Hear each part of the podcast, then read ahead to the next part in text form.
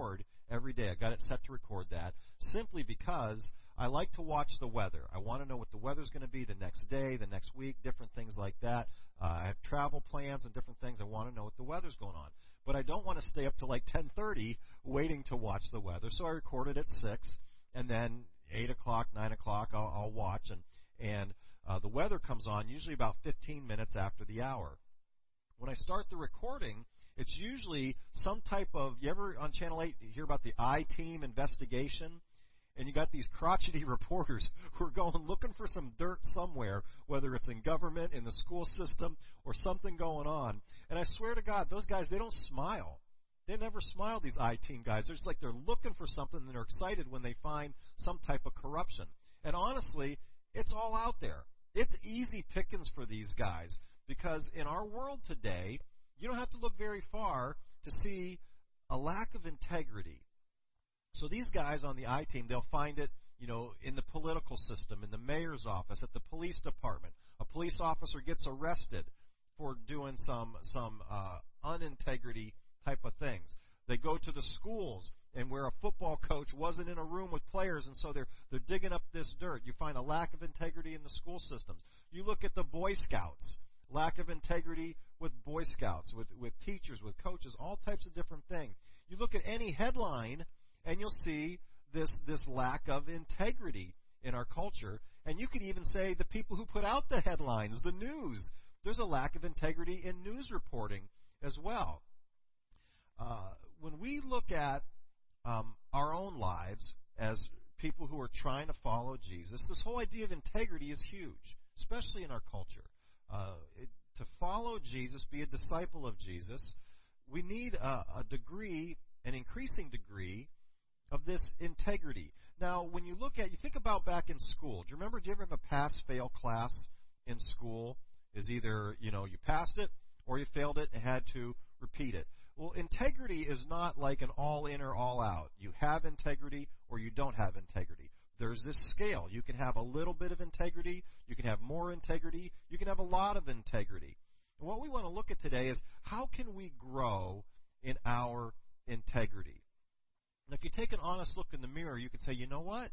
I honestly, I don't think I have a lot of integrity. Maybe I've done some things that would that would say I don't have integrity. Well, that was that was yesterday. Yesterday was day 0. Today's day 1 of growing in integrity, and we all have room to grow in this integrity. And we're going to look today in Ruth chapter 3 to look at how did Ruth and a guy named Boaz demonstrate integrity. And we're going to look at different evidences of or byproducts of their high level of integrity. But before we dig into Ruth 3, let's define what do we mean by integrity? Well, the word integrity, it comes from the word integrated. So when things are integrated, they have integrity. So we talk about not just our own personal lives with integrity, but people talk about like an airplane having some structural integrity. And what that means is that the metal that's used in the airplane and all the bolts and nuts and all the things that, that hold it together, they're all integrated properly and it gives structural integrity to that aircraft. Does that make sense? Or they talk about integrity when it comes to metals. When you are forging out steel and you have to put it in a furnace and it burns off all the impurities and then when it's forged properly and cooled properly at the right temperatures for each of those things, it has a high level of integrity. That steel does. It's not going to get bent. It's not going to crack. It's not going to break. It has structural integrity to that as well. Well, in our lives, when we talk about this integrated, uh, what's integrated is our, our private life and our public life are the same. When they're integrated, then I have integrity. When they're not integrated, then I don't have integrity. The opposite of integrity is actually the word hypocrisy. I'm a hypocrite if I'm one way in public and a different way in private. You see, the private you, the private me, that's the real you. That's the real me. And if this is the real me in private, if I'm putting on a show in public, representing myself as somebody I'm really not, then that's what's called hypocrisy. I'm a, a stage actor, a play actor. I pretend to be somebody else in public that I'm not in private. And so, what we want to look at is, is how do we increase our level of integrity? How can our private life and our public life be, be, become more integrated? And so, as we grow in integrity and become more integrated, what has to happen is either the private me or the public me has to change. Those public habits or private habits have to change so that there's some congruency there. And actually, when we look at Scripture, they both have to change. They both need to be brought into alignment with the integrity of Jesus, the private life of Jesus, the public life of Jesus. And today, we're going to see some of those things in Ruth and in Boaz. And that they, we, those things will help us to align privately and publicly with Jesus so that we can be disciples of Jesus today. So as we get into Ruth chapter 3, let me just review again. Ruth chapters 1 and 2. What happened there was uh, Ruth, Ruth's our hero of the story, our main character. She's a widow. Her husband died. And then she moved from her native Moab, where she was born and raised, where she met her husband. Husband died. Then she moved with her mother in law, Naomi, back to Bethlehem, where Naomi was from. Well, Ruth began collecting grain from the fields to live on. When they moved to Bethlehem, they were homeless. They probably moved in with some relatives there. They had no money, no resources, and so Ruth began the life of somebody in poverty. She just went to the fields and began to help with the harvest field. She began collecting the grain so that they could live on that and eat that for food. Well, the field where she was collecting grain was owned by a relative. His name was Boaz. And she could have picked any field to go to, but God, in His sovereignty, led her to this field who just happened to be owned by a relative named Boaz. And then Boaz, he treated, treated Ruth very kindly. He was generous to her, protective of her, very kind. And then both Ruth and Boaz displayed, and we saw this last week, displayed hearts of righteousness. And that's where we're going to pick up with Ruth chapter 3. And I'm going to try to maximize our time today. So instead of reading the whole story and the whole passage and then going back and pointing out different teachable insights of what's going on today, as we read, we're going to stop and point out these practical insights that we can apply to our lives. And as always, we want these insights to transform us so that we can walk as disciples who know Jesus, follow Jesus, serve Jesus, and obey Jesus. Uh, Ruth chapter 3, verse 1. One day, Naomi, that's Ruth's mother in law, said to her, My daughter, should I not try to find a home for you where you will be well provided for? What's she saying here? Can you read between the lines? She's saying, Hey, shouldn't I try to find you a husband so that you're taken care of by this husband? Because right now you can't, you just can't go picking grain in the fields. Because right now it's it's April and May. This is the harvest time. But come June, July, August, and September, where are we going to get food? They're not harvesting during that time. So how are we going to live at that point? I've got to find you a husband. Then she says, she's already her mind's working. Is not Boaz with those with whose servant girls you've been a kinsman of ours? Now we saw this word last week, kinsman, and I said I'd explain it this week. So this kinsman, this actually comes from uh, Deuteronomy 25 verses 5 through 10. It's what's known as the Levirate law or Levirate law, where God made provision for specifically for women if they were married and their husband died and they became a widow and they had no kids. If they had no kids, the, the family name was not passed on, the inheritance was not passed on, and that widow in her old age would have no one to care for her. So this Levirate law called for a kinsman to be the person who marries that woman, and it was always the brother of the dead of the deceased husband. So a brother had to marry uh, the woman, and then their firstborn child together would actually be an heir of the deceased, the first husband, and the heir would then get the inheritance, would have the family name, family property, and pass that on. That was just their way of doing things. Well, if the husband was an only child and there was no one left to marry her, or if he had other brothers and they were dead too, then a, a distant or a close relative could fill that spot and marry her. They weren't required to, but they could do that. They were known as the kinsman. And in a few minutes, we're going to see the word kinsman redeemer together. So uh, Boaz is a kinsman of ours. Tonight, he will be winnowing barley on the threshing floor. So he'll be out in the field winnowing. They have their fork, throwing the barley up in the field. The chaff gets blown away. The grains fall back to the to the winnowing um, or to the threshing floor. This is what you need to do. Verse three: Wash and perfume yourself, and put on your best clothes. Then go down to the threshing floor, but don't let him know you're there until he's finished eating and drinking. When he lies down, note the place where he is lying, then go and uncover his feet and lie down. And you might be saying, that's weird. And it is. But in that culture, that was the proper ceremonial action where somebody is offering their availability for marriage.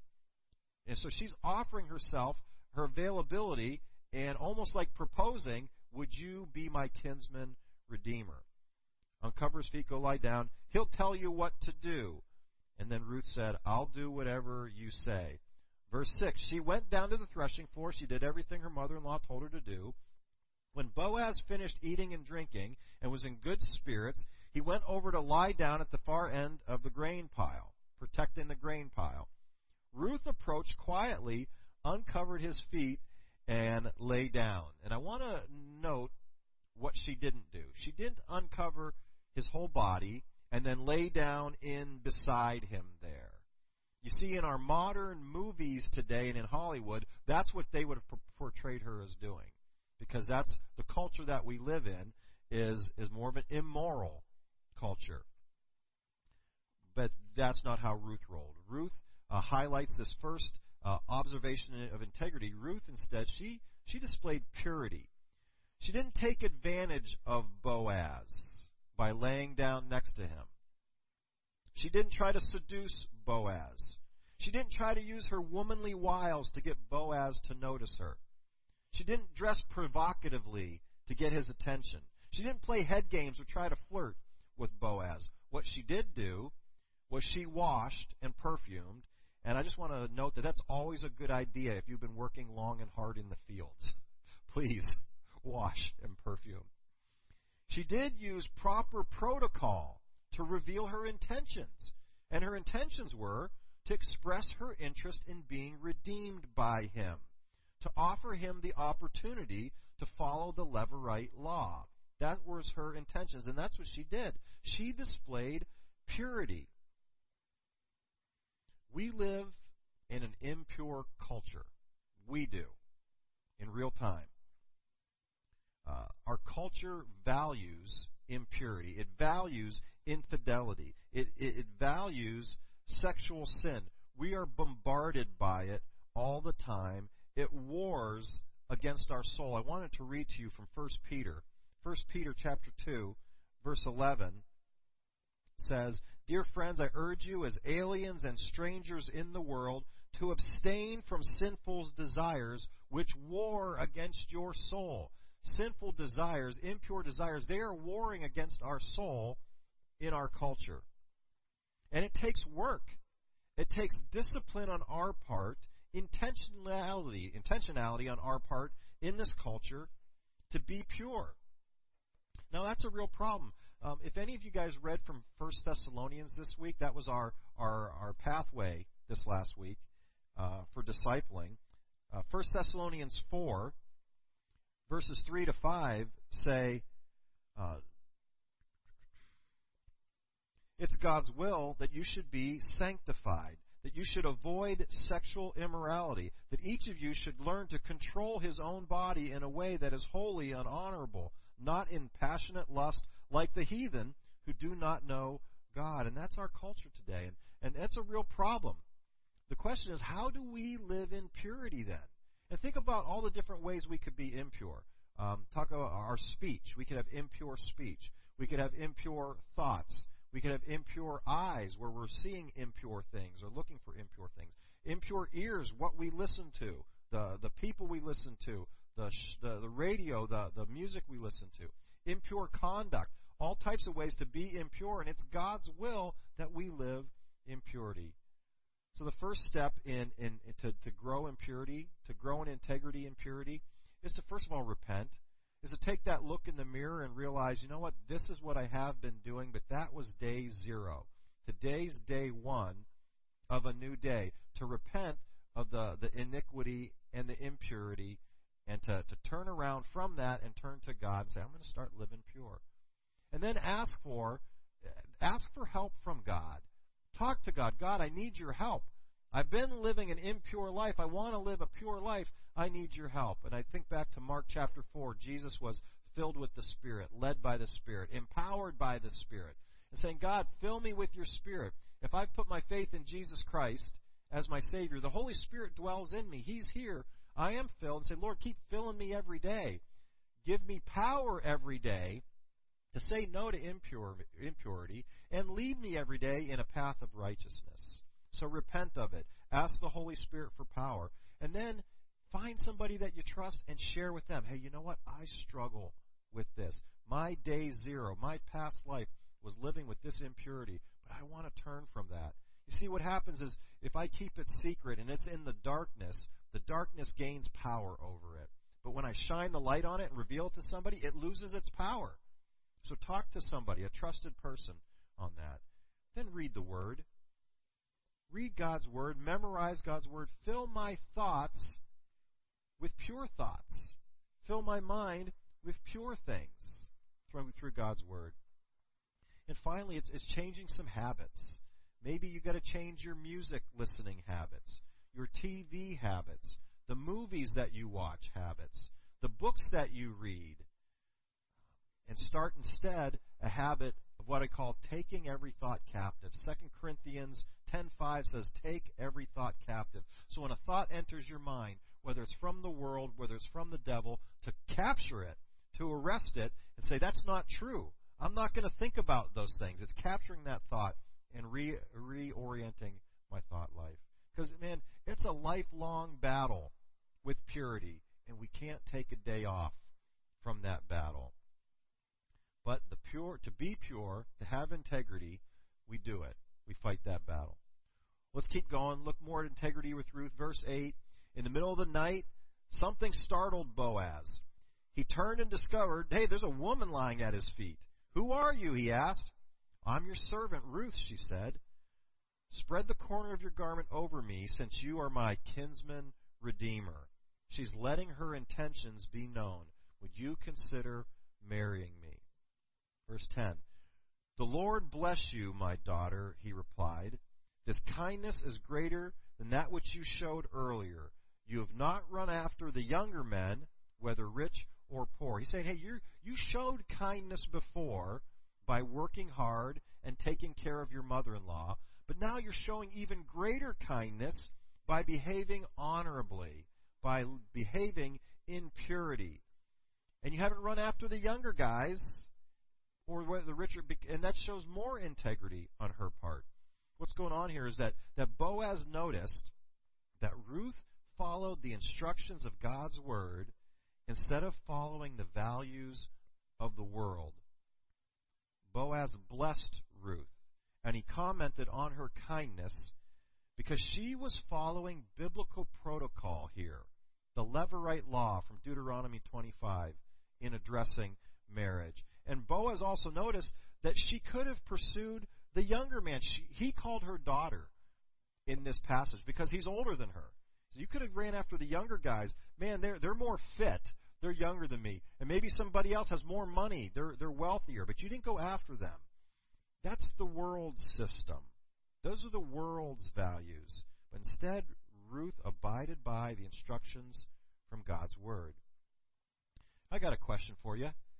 How did she know what God's word said about this subject matter? This is from Deuteronomy 25. Where did she grow up? She grew up in Moab. They didn't grow up studying God's word. She didn't know anything about these biblical practices. Where did she learn them? And she learned them from her mother in law.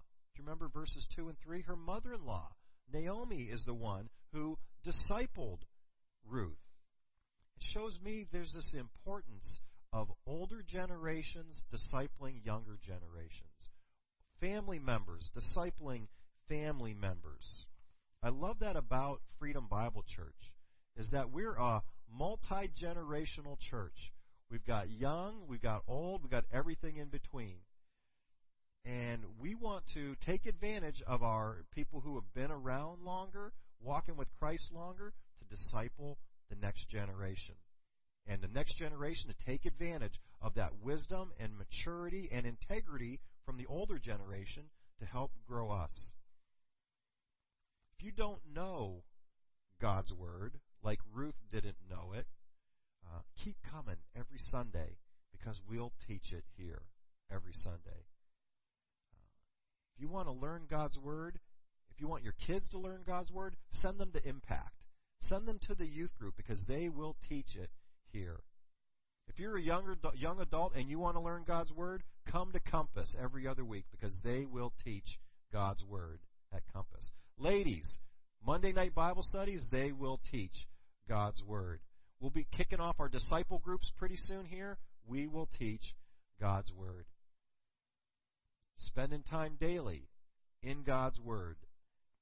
It, that's why we, we put that every week in our in our discipling pathway is to read God's Word. I need more exposure to God's Word and instructions, and I need less exposure to the world's values. We've looked at some integrity of Ruth. Let's take a look at some of, of Boaz now. In verse 11, uh, Boaz said, Now, my daughter, don't be afraid. I will do for you all you ask. All my fellow townsmen, townsmen in Bethlehem know that you are a woman of noble character. Isn't that a great legacy or a great reputation? She had already displayed loyalty and righteousness, and people took notice. People noticed those things. And isn't this the best reputation that you can possibly have? Isn't this the best thing that somebody could say about you is you have noble character? You know, in our world, in our values, in our culture, people value intelligence. We want people to say, "Oh, he's the smartest guy I know." Or we value, you know, fit, "Oh, he's in great shape. He looks really good or she looks really good." Or they're a great financial success. They've got a real successful business. But those those reputations are not as important of that noble character reputation. That's what we shoot for, like Ruth. Verse 12. Although it's true that I am near of kin, there is a kinsman redeemer nearer than I, Boaz said. So, in other words, someone else is more closely related to you, and that means that that someone else gets the first shot at marrying you, at redeeming you. Verse 13 Stay here for the night or is that yeah, verse 13. Stay here for the night, and in the morning if if he wants to redeem, good, let him redeem. But if he's not willing, as surely as the Lord lives, I will do it. Lie here until morning. Wow, there's some integrity there because Boaz was honest even when it could cost him. Boaz was honest even with it could cost him. See, do you realize that Boaz was interested in Ruth? And it makes sense, right? Because she was a woman of noble character. She had a good work ethic. She had integrity. She was honorable. She had a great reputation. She was loyal. She was righteous. All these great things. You know, who wouldn't want to marry somebody like that? Boaz was interested. Do you know how I know he was interested? Because he did the checking to see where he stood in the pecking order of the kinsman redeemer. He knew that he could do it, but there was someone more close. So he'd been checking this out. There was somebody in line ahead of him. Um, and we'll see next week in chapter 4 um, that this person, this other man, this other possible closer kinsman redeemer, he had no idea. He didn't know that he was in line. He didn't know that he could redeem Ruth. So what that means is that Boaz right here, he could have just said, "Yeah, I'll do it," and no one else would have known. No one would have been the wiser. Everybody would have said, Oh, that's a nice story. Here's a woman of noble character. Here's a righteous man. The Lord brought them together. He could have done it, and no one would have known, but God would have known. And he was honest even when it could have cost him. He knew that it would have been dishonest And you know, you and I are faced with dishonest choices every day. I remember back, probably it was good 20 years ago, and um, we were a young family. Josh wasn't born yet. Drew was just a little little baby, and and um, just ma- I think I was making about 27 grand, family of four, and Stacy, we're conviction that she would stay home. You know, she was working in our home with our children and discipling our kids, and so we we're just struggling. And this was the first year that I was ever going to get an income tax return get a check and and I had a I, I got the the manuals. This is before you know we could buy TurboTax and things. Only the accountants could get these programs. This is probably like 1998 or something. And so I got went to the library. I got the tax forms and I'm doing all this stuff and I'm thinking, wow, I'm going to get $300 back this year. This is awesome. We could really use that that $300. Well, I have a friend named Paul who was an accountant and he could get the programs, and so he took all my information, plugged it in. He said, "Dude, you're gonna get you're gonna get twenty four hundred dollars back." And I'm like, "No, that that's not true. That's not it." He was, "Well, yeah, I punched in all the numbers." And so I was looking at the thing, looking at the papers. I'm like, "Your program doesn't account for like pastor's housing allowance rules." And he says, "Well, this is." I'm like, "I can't. I just fill it out, change your thing." So that I get the 300 back because I know that that's what's true. Well, he filled it out, mailed it in, and then about five, six weeks later, I get a check from the IRS, $2,400. So I was honest, even when it could have cost me. And then I had another choice to make. Am I still going to be honest? So I called up the IRS and I said, This is too much. And the lady on the phone's going through it. No, no, it's the right amount. I'm like, I'm serious. I this is too much. I'm sending in, you know, my original thing, you need to honor that. I'm sending this check back to you. And she sent the right check back for $300. And I was thinking, as I was remembering this story, I was thinking, boy, I wonder if I made the mistake and they didn't. If I could refile that and get that two, you know, whatever difference plus all the interest from 20 years, wouldn't that be great? I don't know. But once you know, we at that point we had one car. We had a minivan, and we really needed a second car and we saved up for the next year, saved up $200 a month. So I had $2,400 cash that I could buy a car with. Found this car um, not too far away, a Toyota Corolla. Went to buy it, and they were asking for um, three thousand bucks. I got it for twenty four hundred dollars, and then I checked on the internet. We had internet at that point. Checked on what's the blue book value of that car. The blue book value was actually twenty one hundred more than what I paid for it. And so that $2,100 difference from what the IRS was going to give me from what I actually took, uh, God made that up. God made up the difference with that. I had a choice to be honest, even if it would cost me, and God made up the difference in the end. Now, honesty, honesty is huge when it comes to integrity. Uh, dishonesty is really accepted in our culture. I mean, look at our political system. People lie to get elected. They're dishonest to get elected. You people lie every day on Facebook, misrepresenting who they really are on Facebook. That's deceitful. That's a lie. People stretch the truth all the time. I'm tempted to stretch the truth all the time. But honesty leads to a good reputation. Honesty is valued by God, especially when that honesty will cost you you being tempted right now? I mean, not at this moment, but at this point in life, this day, this week, are you tempted to be dishonest at school, with teachers, with classmates, uh, with principals? Are you tempted to be dishonest at work, at home, with money, with relationships?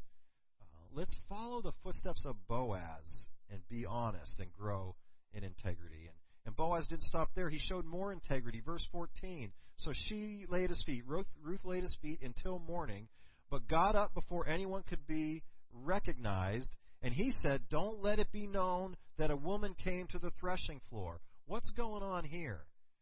You see, Ruth got up and she left, and he didn't want anybody to misinterpret what was really going on. You see, when the men would work, out at the threshing floor and be working all day, that's when the prostitutes would come at night after they had eaten and drank a little bit. I mean, it was a real part of their culture where prostitutes would come and be with some of these guys, and Boaz didn't want her to get that reputation. He didn't want people to misinterpret what was really happened here. And he was concerned about her reputation. What's this tell us about Boaz's integrity? It tells us that he hated gossip. He did not want anything untrue or negative spread about Ruth. What exactly is gossip? Well, gossip is saying something about someone behind their back. Uh, there's a difference between gossip and slander. When I slander somebody, it's something about somebody behind their back, and it's not true. I'm telling a lie about somebody. That's slander. Gossip is when I tell something that's true about somebody behind their back to somebody else, but my tone and my attitude and my intentions are to, to paint a bad picture of that person or to, to, to put a bad light on that person. It's true, so I'm not lying about them, but I'm saying it in a way, in a tone, that I really want somebody else to look down upon that. Have you ever gossiped before? It's honestly one of my struggles because I want to make somebody else look a little bad because then that makes me look a little bit better. That's kind of a double heinous sin that when we do that. But for Boaz, he hated the gossip. Integrity, when I have integrity, if I want to grow integrity, I've got to let God control my tongue. I've got to have a disdain for gossip. Don't share gossip, don't receive gossip from anybody else. We could go on in verse 15. Boaz also said, Hey, bring me the shawl that you're wearing and hold it out. When she did so, he poured into it 60 measures of barley. Now, one measure of barley, or six measures, one measure of barley is about 10 pounds. So about 60 pounds of barley, put it on her head. Then he went back to, he went back to town, and when Ruth came to her mother-in-law, Naomi asked, How'd it go, my daughter? Then she told her everything Boaz had done for her and added, He gave me these six measures of barley, saying, Don't go back to your mother in law empty handed. And this integrity of Boaz was further demonstrated by his generosity. He saw, we saw last week the hospitality of Boaz, where he provided for people who were in need. This week, even more. He's generous. He's providing for Ruth and for her mother in law here at Freedom Bible Church, I, I pray for everybody in our church. Everybody here gets prayed for every week, several times during the week.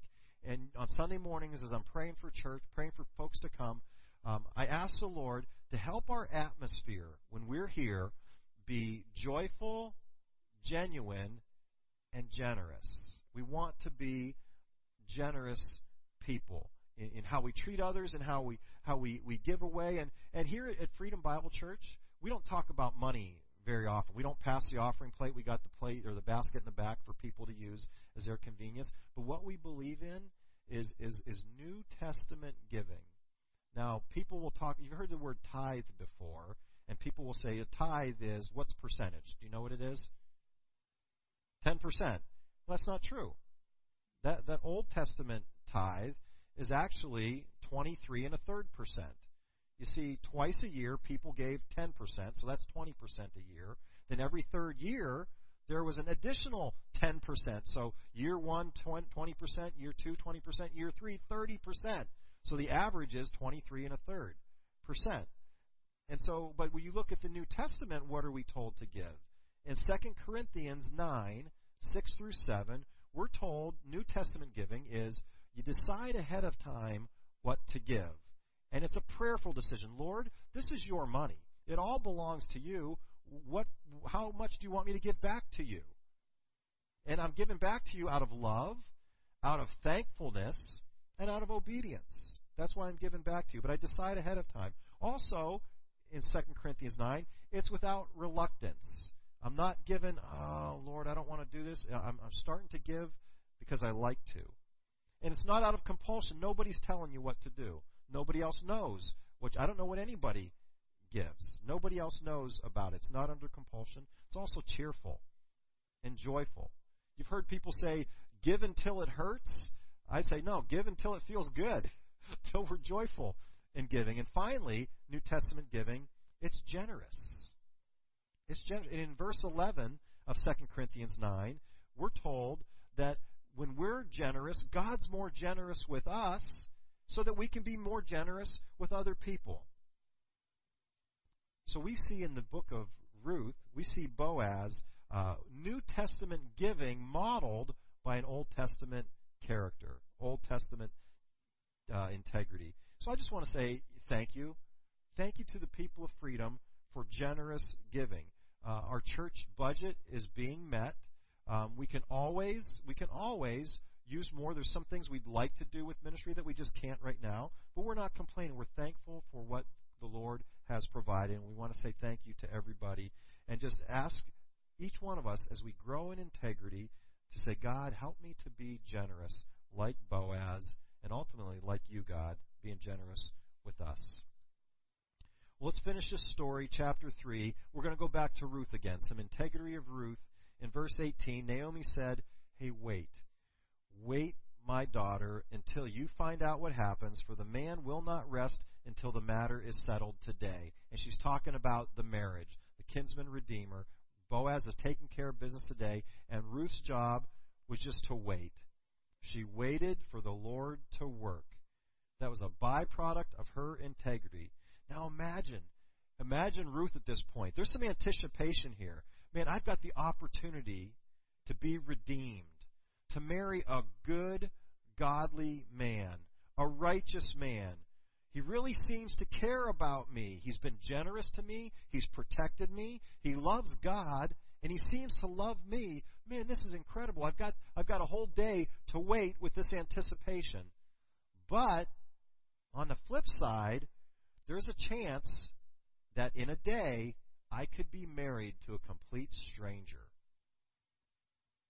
that I've never met before. He could legally claim me at his as his wife. So, in, in addition to the anticipation, there's probably some apprehension here during the waiting. It's hard to wait. And we'll see next week how it all turns out. But we do know from today, in, in Ruth chapter 3, that her wait is just a day. It's one day.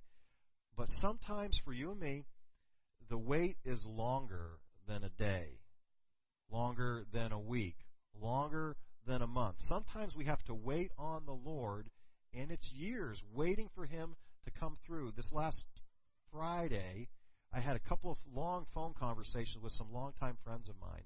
One guy is waiting on a job. He's doing odd jobs, making ends meet, difficult place in life where he's had good jobs before, some calamities come his way, and he's been looking for a job for three years, been applying for jobs he's well qualified for, and for some reason, the Lord's not opening those doors.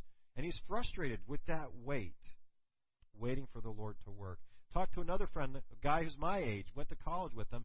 He, he would love to be married, never been married. He's 52 years old and he's meeting a new a new woman and, and he's had different women that he's met before but just no one's been the right person so he's waiting on the lord to work 52 years so sometimes that wait is a long time and i don't know how long we've got to wait on the lord i really don't but i do know that it's better to wait on the lord than to go ahead of him some of my biggest regrets personally in life is making decisions where i didn't wait on the lord for him to work it's not easy to wait, but it's the best thing to wait. But the good news is, as you wait, you're not alone in the wait. And I love this from Psalm 40, verse 1.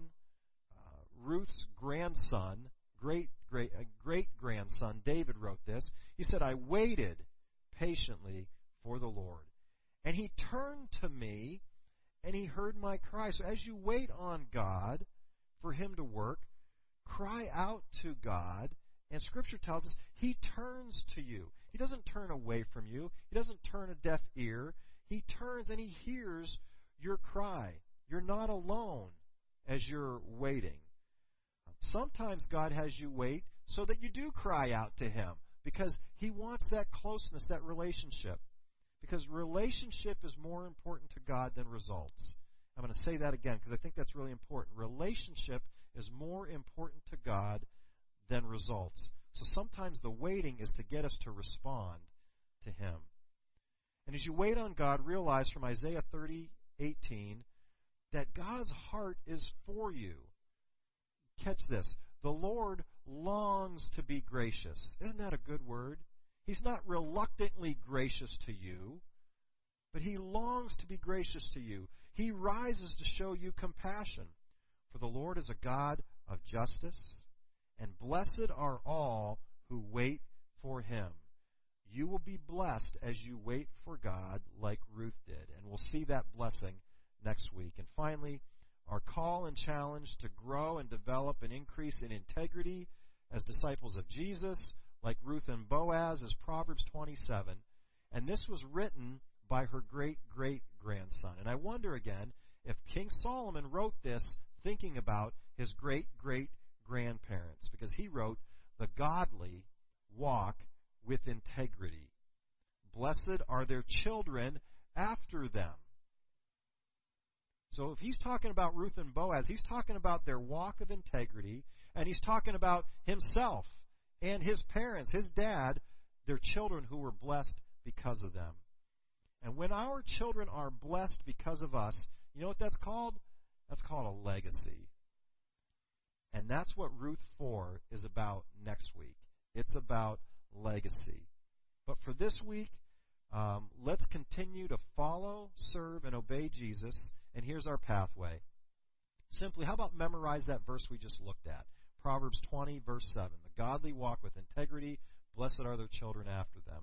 If you want to be a blessing to your children, Here's the best way walk with integrity. This last week we read 1 Thessalonians. This next week, read 2 Thessalonians, and then also read Ruth 4 to get prepared for next Sunday. And finally, let's just take a minute now and quietly think what needs to change in your life, your private life, your public life, so that they're integrated. What needs to change? Is it your purity? Is it your honesty? Is it your generosity? Is it knowing and obeying God's word? Is it to stop gossiping? Or is it waiting on the Lord? Just going to have you quietly pray. Ask the Lord, what's the thing this week that He wants to help you, give you power to change? Let's pray. Just ask the Lord, what's one of those things He wants you to focus on?